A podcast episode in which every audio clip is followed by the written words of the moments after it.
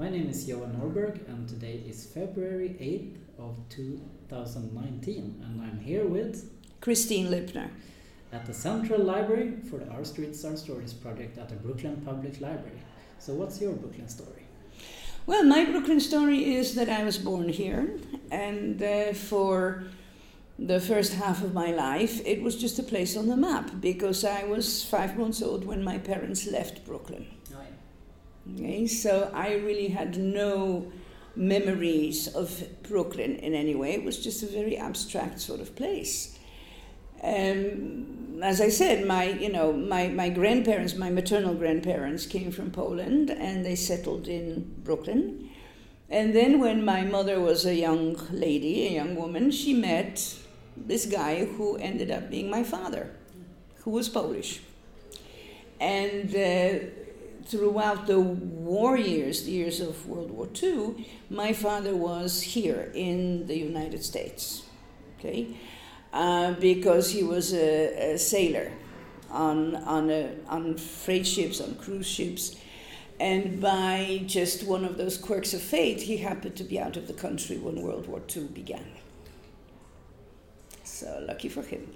But my parents were already married at that time, so my mother somehow got him out of England into the United States, and that was where he made his home for the rest of the war.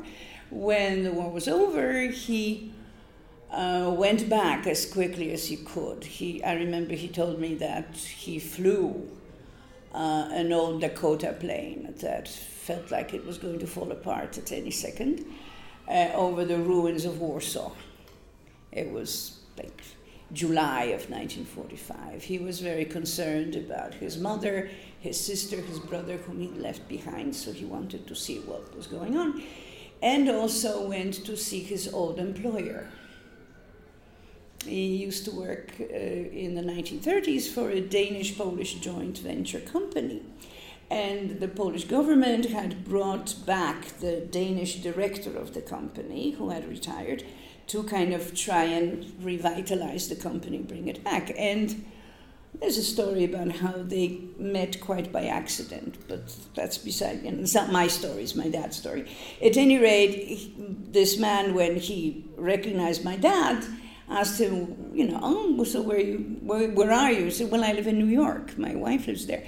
And he said, oh, okay, so why don't you go back to New York and you start running the New York office for us until we find somebody else, okay? So that was how my father came back to New York and, you know, stayed until they recalled him. And my sister and I were born during that period.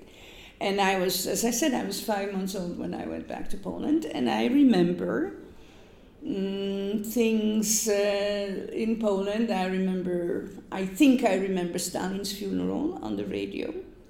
So I remember the Cold War from sort of a different perspective.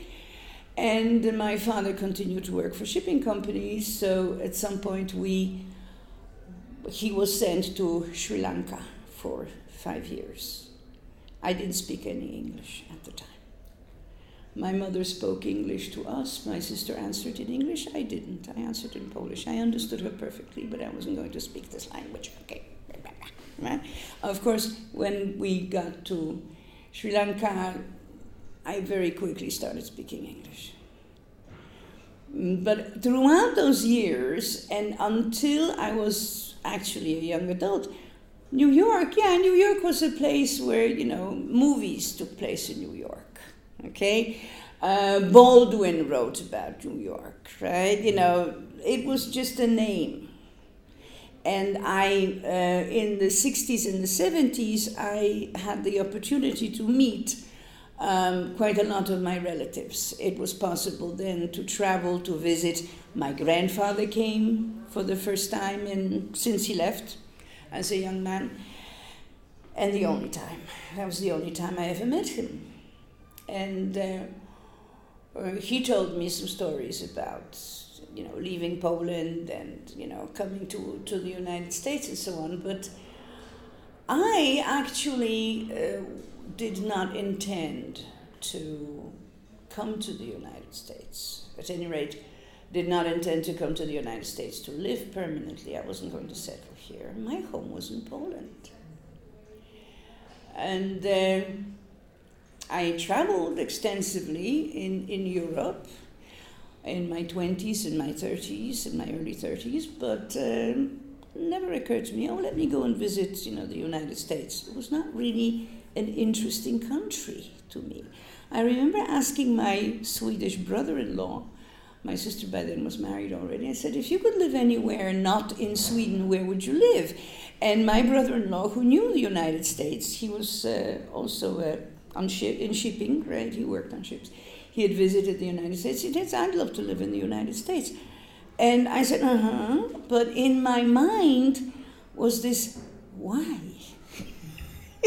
why would you want to do that? Right? It's completely uninterested, okay? But um, mm, I was, you know, I, I, I, I told you that I dropped out of college at some point. Well, I did go back. I got my degree in teaching, in teaching English as a second language. And uh, I was working as an interpreter, as a translator in a shipyard.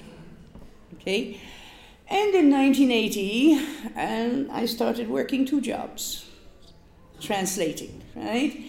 And not, I was not really um, a politically committed person as much as my friends were because I was a single mother. I was divorced with a daughter, and I felt that it would be irresponsible for me to put myself in the kind of trouble they were potentially putting themselves in. But uh, 1980 came the big strike. That was the year my daughter went to elementary school. And uh, in the months after that, my friends who had become involved with uh, or were involved previously already that I didn't know about, uh, become involved officially with the solidarity movement, they started running out of out of interpreters. You know, they needed help, so they would call me. And at that time, I was already writing my thesis. I was graduating. They had graduated before me, of course, because I dropped out. But I had more time than I had before, so I did some work. But I did. I worked as a volunteer. One of my friends, who was the kind of the official interpreter for Solidarity, and at some point, she, a few months into this, she, she realized, "My God, we never paid you." Uh, she said, "Come, come, come, come down to personnel, you know, and, and, and sign the contract." I said, "No, no, no, I don't want you to pay me, because I have time now, but I don't know if I will be able to do it next month or even next week. Right? So I don't want any obligations. I'll just do what I can, you know. And that turned out to be fairly lucky for me because when uh, martial law was declared, this is all ancient history by now, right? When martial law was declared in 1981, mm, that friend who wanted to employ me, lucky for her, she was out of the country.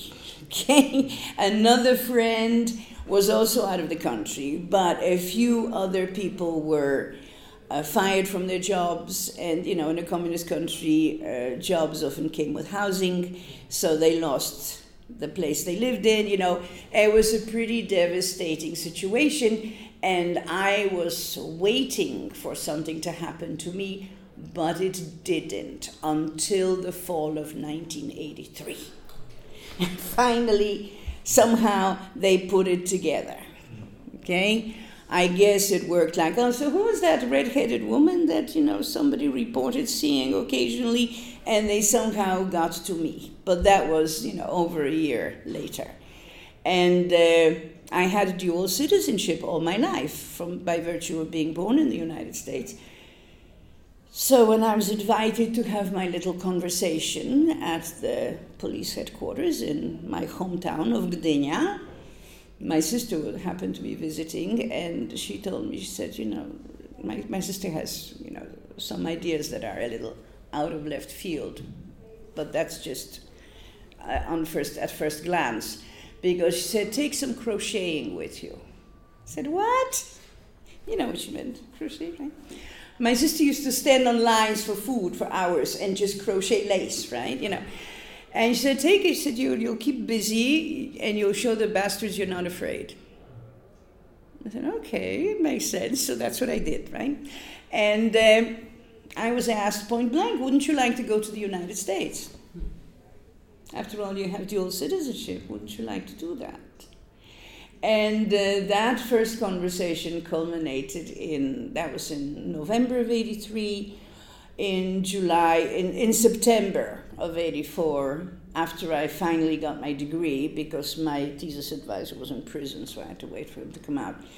After I got my degree, I left because I couldn't get a job. I was blacklisted. So that was when I said, okay, this place, this dot on the map that says New York, and then, you know, there's this place called Brooklyn, right? Okay. Uh, you know, I guess that's where I'm going, right? And I uh, wasn't, it wasn't possible to fly to New York at that time. There was a sort of a boycott going on. So I flew to Montreal and I took a bus down from Montreal to New York with my daughter. Um, I, I wasn't going anywhere without her. And um, she fell asleep on the seat. And at some point, I fell asleep too, and I woke up on the Triborough Bridge. And it was about nine o'clock, dark, Labor Day weekend. It was getting dark. And the first thing that came through my mind was, wow, that's really good camera work. I'm a big movie fan. and then I, you idiot, this is the real deal. you know, this is not a movie. know, and Manhattan, you know, wearing all the diamonds. Mm, and I lived in Brooklyn for two years, in, in Greenpoint for two years. In fact, I lived around the corner from the house where I used to live as a baby. Oh, which street? Diamond Street. Diamond Street. You know it? Yeah. Yeah. Um, my grandparents lived on Jewel Street, which is parallel to Diamond. And uh, um, my grandfather's house, still standing there, and uh, one of my two aunts, the older of my of my the two sisters my mother had, she owned when she married. Uh, she and her husband bought the house that shared the back fence with my grandfather's house. So. Uh, my grandfather by then had died, and uh, somebody else owned the house, but I lived back fence away, so I had a view of my the back of my, my grandfather's house, and then I moved to the house next to it for about a year and a half. But housing in Greenpoint is really, some of it is really bad quality. And if you don't have uh, a certain amount of money, you know, that you can put in to repair it and whatever, it is not the, you know, it is not really good housing. So we moved. We moved to Flatbush after about two years. Okay, and I've been there ever since. Kind of made my home there. But I was very interested in Greenpoint. But I have to tell you, Johan, that is the kind of Poland I don't know. Okay? Most of the people who live in Greenpoint now are from either the northeast or the southeast. I'm from the north, I'm from the Baltic Sea. Okay, so I'm from Gdynia, and that's a big cosmopolitan city, always was. Okay, so I felt in, in Greenpoint, I felt like I was suddenly living in this tiny, tiny town somewhere in what my father would refer to as Poland C. Poland A, Poland B, Poland C. You know, the kind of depressed small town where there aren't very many opportunities, there aren't many jobs and if they don't see you in church on Sunday, and I'm an, I'm an agnostic, then, you know, it's like, really, who the hell are you? You know, you have to toe the line. Now, Greenpoint is different.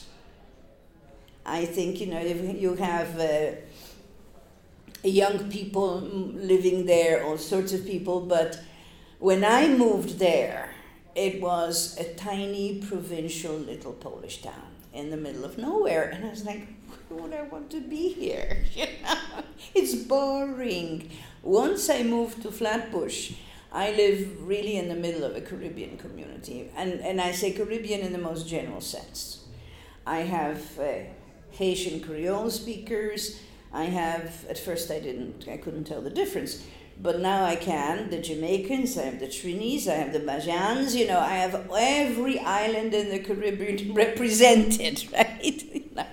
and it, I find that that is the that is the vibrant, the multicultural Brooklyn that I learned to love. Greenpoint was kind of like, well, I'm, I'm too big a fish for this small pond, okay, but it had its advantages. at the time. But I, I remember when, you know, Williamsburg wasn't even, uh, wasn't even an idea, okay? Um, my daughter was uh, going to go to junior high school.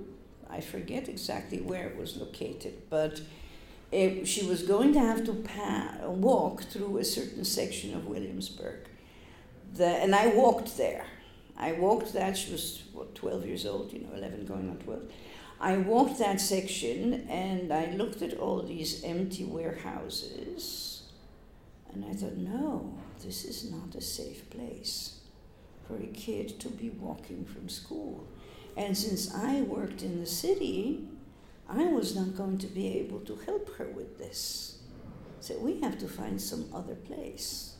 And that was when we took the map, the subway map, and uh, decided that, how did I know this? I don't know. That in, in New York, I don't know if you know this, but if you are unemployed and you're looking for a job, the fact that the job is a, an hour and a half away is, is justification for not taking it. Anything less than an hour and a half is you, you can't refuse that job. It's considered reasonably close. Okay? So I don't know if we knew that already, my daughter and I, at that time or not, but uh, we drew a circle. A circle that was an hour and a half away from where I was working at the time, which was the Flatiron Building. Yeah, I worked for a German publishing company, which is a story, but it's not a New York story. Yeah. Uh, so it's off the topic. And then we started looking where could we find an apartment that is within this circle or maybe just on the edge of it. Okay, and this was at the time uh, we had two fair zones. Remember, in some places you had to pay two tokens to get someone on the subway, uh, and we found Flatbush. We found East Flatbush, and. Uh, it was a two fare zone, and that was one of the reasons why the apartments were lower price. Okay, the rent was lower, the rent was more reasonable, and that was why we moved there. And she was uh, a short bus ride away from her junior high school, and later her high school was across the street. So that you know that worked for us, and I, I really don't want to move anywhere. I'm comfortable where I am. But that was my my Brooklyn, and then I started discovering that oh, this used to be a separate city of its own. I didn't know that when I first came here. Uh, in the perception of most people, I think the last hundred years, Brooklyn was like the, the, the country cousin you know, yeah, you invite him to Thanksgiving dinner, but he better sit near the end of the table, you know, where nobody can really notice him. You know, the, the really glamorous part of New York was New York, right? What in Brooklyn we always called the city, right? But in fact, Brooklyn as a city was a very strong competitor for New York City for a very long time. And when they became united, when basically New York reached across the river and said, okay, you know, we'll annex you, basically that's what it did. Then Brooklyn became the, the sort of the poor, the poor cousin. Right? But it has the Brooklyn Museum, it has the Botanic Garden, you know, it has a lot of facilities. It has a lovely downtown area, you know, uh, the uh, Brooklyn Heights, the promenade, you know, all of that. And I started discovering all these fascinating facts about Brooklyn, and uh, I'm still discovering them. It's a, it's a fascinating thing, right? It's a fascinating place. I was just taking the bus down Flatbush Avenue to come here and uh, went past our little Dutch Reformed church on the corner of Flatbush and Church. And it's under, you know, some heavy duty restoration. There's still, you know, it's been under restoration the last couple of years, and it's still, you know, got the scaffolding and everything. It's not finished. Flatbush Avenue. It's amazing how things change in Brooklyn. You blink, you missed it. Flatbush Avenue. You know, I, at some point I. I worked in the downtown Brooklyn area, so I used to take a. I was lazy. I didn't have to do it, but I used to take the bus that went all the way downtown And I remember, maybe, I don't know if you remember this, but I remember buildings that were standing empty and they, the, the windows were blocked with pieces of plywood or cardboard or something, okay? And uh, they had little curtains painted on these pieces of plywood or blinds or maybe a, a geranium in a pot, supposedly on the windowsill, a cat sitting there. And, you know, it, it made it look a little better, but it was still pretty depressing to go past these these empty buildings. And then I think Con Edison started a project that they helped with financing some of these buildings. And now there's not one left. You know, maybe that's not a good thing because I see a lot of chain drugstores standing on Flatbush Avenue. Why do we need so many drugstores? How many bottles of aspirin do we need? You know, but it's definitely you know there, there's there's stuff going on there. Okay, it is no longer a depressed area. Williamsburg, you know, from the the empty warehouses, it's it's a busy place. The only thing that Greenpoint never never happened in Greenpoint, it never went empty like that. Okay, there were you know there were always people coming in, right, and sort of inhabiting the place, but it was pretty depressing. Some of it, not Diamond Street, maybe you know, but you know some people still take care of those little houses. But I yeah I remember when you know if you walked across McCarren Park uh, I remember the battles for the pool in McCarren Park, the pool house, because that had been closed for something like 20 years. And people were fighting to get it open, to get the funding back, and they finally did. And now McCarren Park is this very vibrant center for many activities in summer.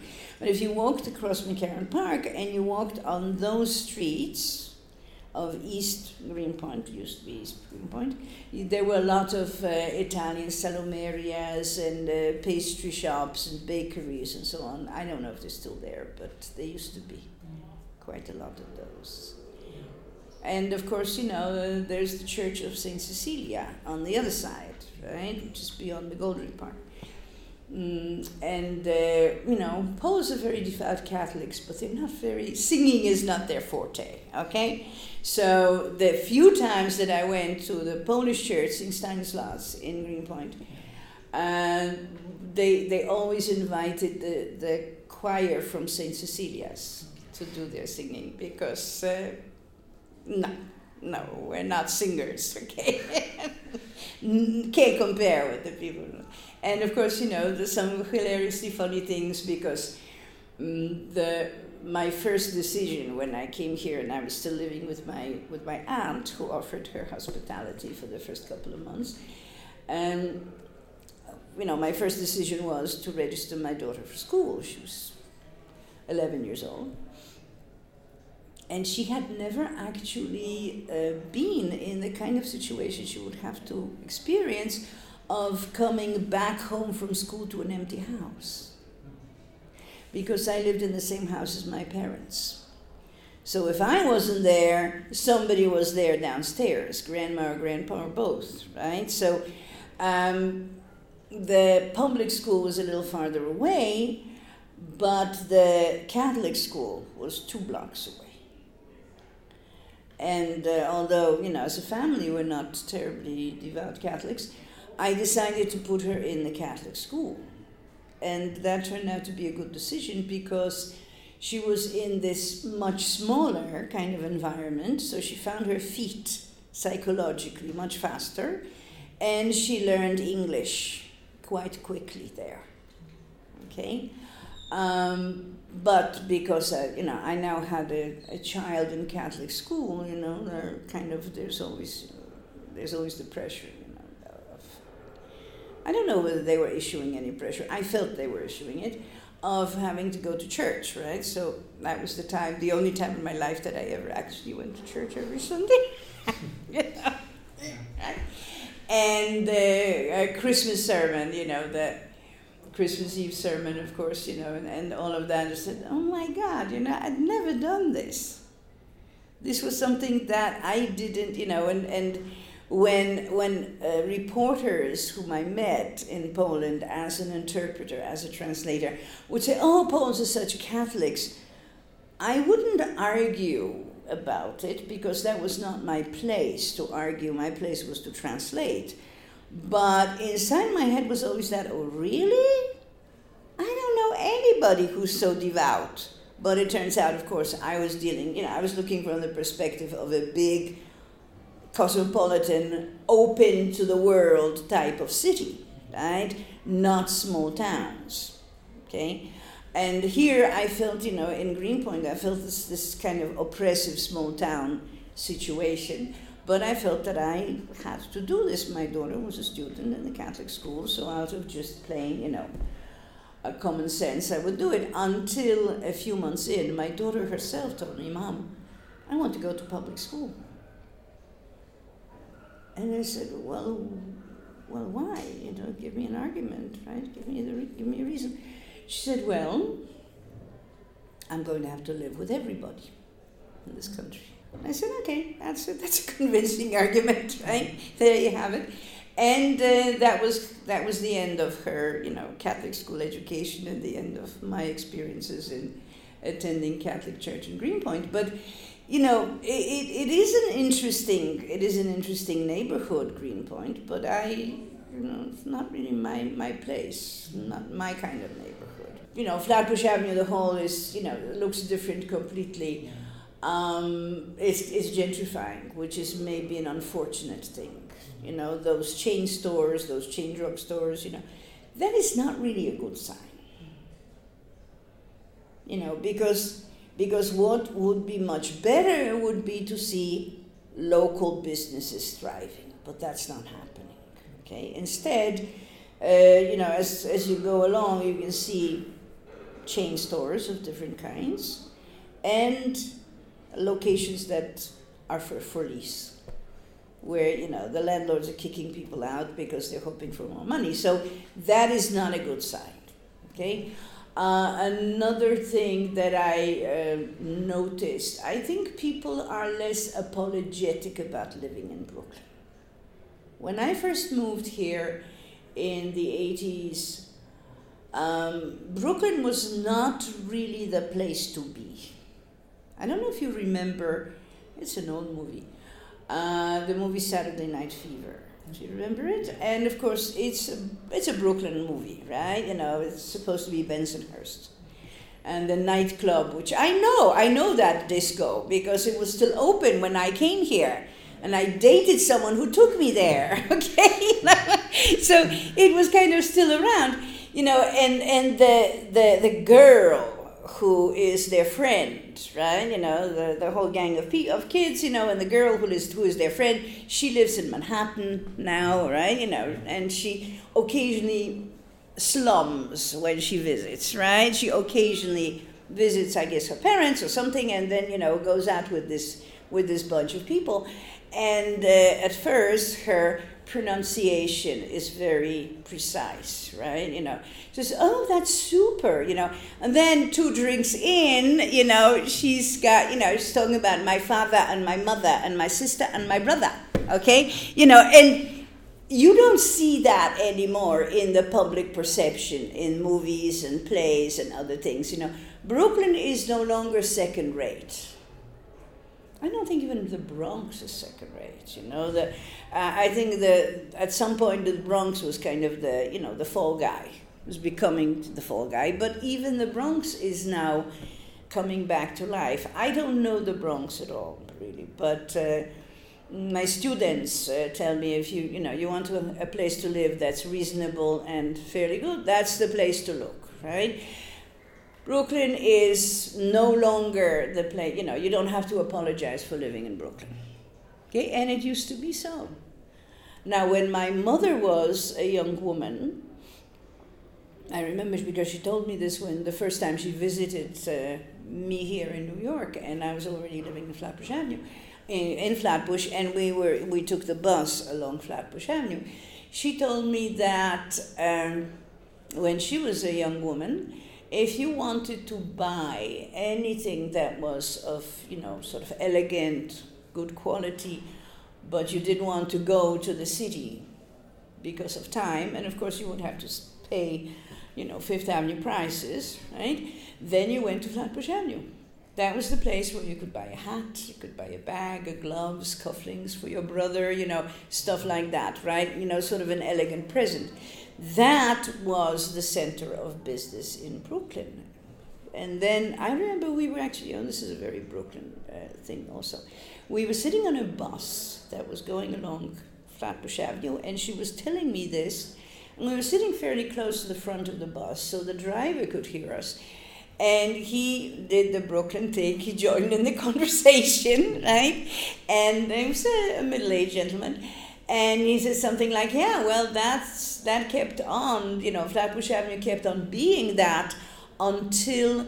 And maybe you don't know this, or maybe you heard about it. The big blackout there was this enormous blackout that you know i mean the whole of the city went went black and uh, at any rate it was two days okay you know there was the blackout then they somehow managed to bring it back again but it was i guess a temporary fix and the next day it blacked out again apparently. And uh, that was when a lot of the businesses, according to the bus driver, whose name, of course, I have no idea, you know, just, you know, guy we were talking with, uh, uh, uh, after the first night of the blackout, the second night of the blackout, there was a lot of looting of stores on Flatbush Avenue. And apparently that was when, in consequence of that, a lot of those stores just left. They closed down and left. I hinted, the driver didn't say that, but thinking about it later, I think what happened was mm, they were basically following their customers. Because in the 40s, 50s, 60s, and 70s, you know, a lot of people were leaving for the suburbs. Yeah. And uh, a lot of the stores that had been on Flatbush Avenue were catering to that kind of customer, but they didn't have those customers anymore. On the other hand, a lot of people were moving into the neighborhood who possibly um, either couldn't afford the kind of merchandise that these stores were selling or were just not interested in this kind of merchandise. I mean, how many people actually wear cufflinks anymore? How many people buy a hat, right? So the looting happened probably because these, you know, these elegant stores, they were presenting a tempting target in a neighborhood that was no longer that no longer consisted of their customers. So they ended up moving to Long Island, moving to Jersey, Westchester, where the customers basically were, right? And uh, you know, then probably the businesses started, you know, going out of business. The businesses that replaced them, and what I saw was this this decay some years later, right? About ten years later, you know, the the closed down businesses and the locked up windows and so on, right?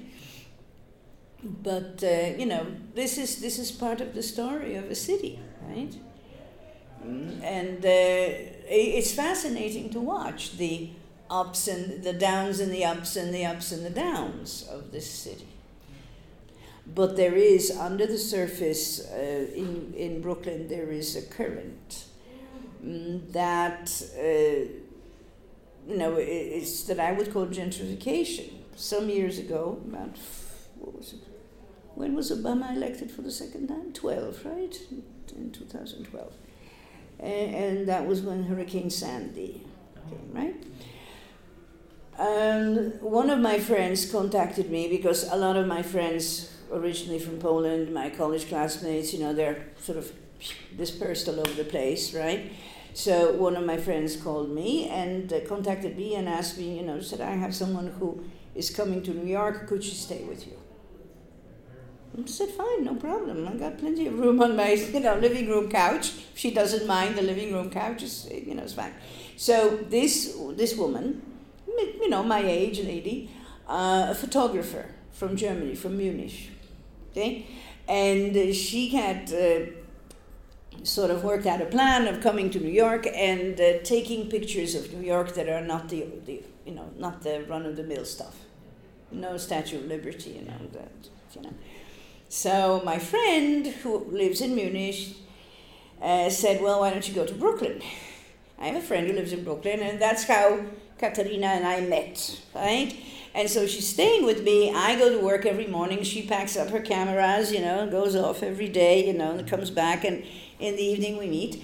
And one of the places that she went to was Bedford Stuyvesant. Now, Bedford Stuyvesant is a beautiful historic neighborhood, and some of it is now landmarked, as I'm sure you know.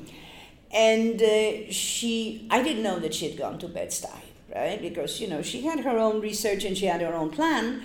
And then in the evening, she told me, she said, You know, I went to Bed-Stuy, I went around, you know, very beautiful. I said, Yeah, well, it's landmarked, you know, blah, blah, blah. And she said, But you know, people were giving me the, you know, the hairy eyeball.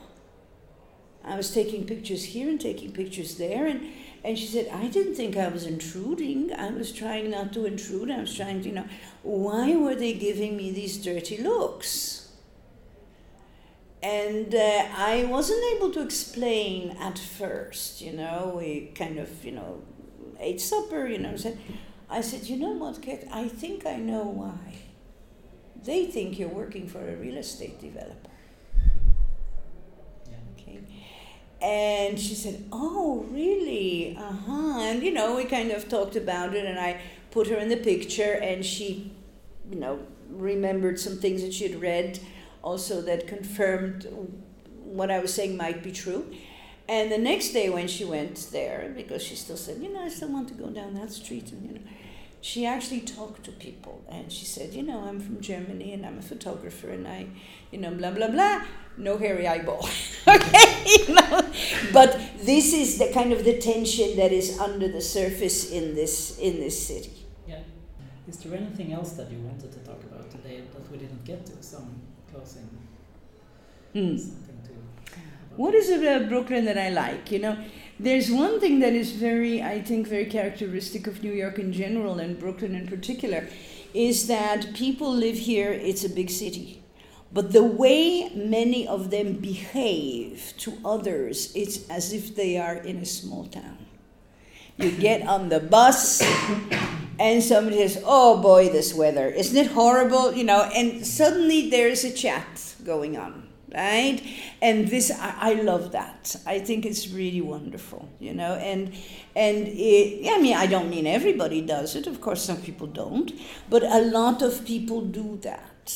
And my students sometimes comment about oh but people in new york you know people in new york are, are rude. I say mm, I, you know the school I, I teach in is located in midtown near penn station right so I say, well, you know, you have to make the distinction. Are they New Yorkers or are they simply people in New York? Because I said many people in New York are not, in fact, from New York. They're from, you know, hate to say this, but New Jersey comes to mind, right? And they act according to what I call your mother will never know syndrome. You know, I was a kid and a teenager in a small town of 30,000 people. And if I put my foot wrong anywhere, well, because of the red hair partly and the fact that it was just 30,000 people, four days max, and my mother knew. Okay? you know, if I did something wrong on Monday, on Thursday I was busted. Okay? There was no way you could do anything wrong without somebody finding out sooner or later. Okay? But then you come from this small town somewhere to New York and say, Wee, my mother will never know. I can be as rude as I want, and she'll never find out. And I think for some people, their good manners and their consideration for fellow man tends to slip. You know, like like like makeup on a hot day, it just kind of slides down, you know. And and some people and many New Yorkers are like that they hold on to their good manners, they hold on to their good nature and their, their friendliness under pressure. You know, this is the only city in, in the world, and I've been to a few,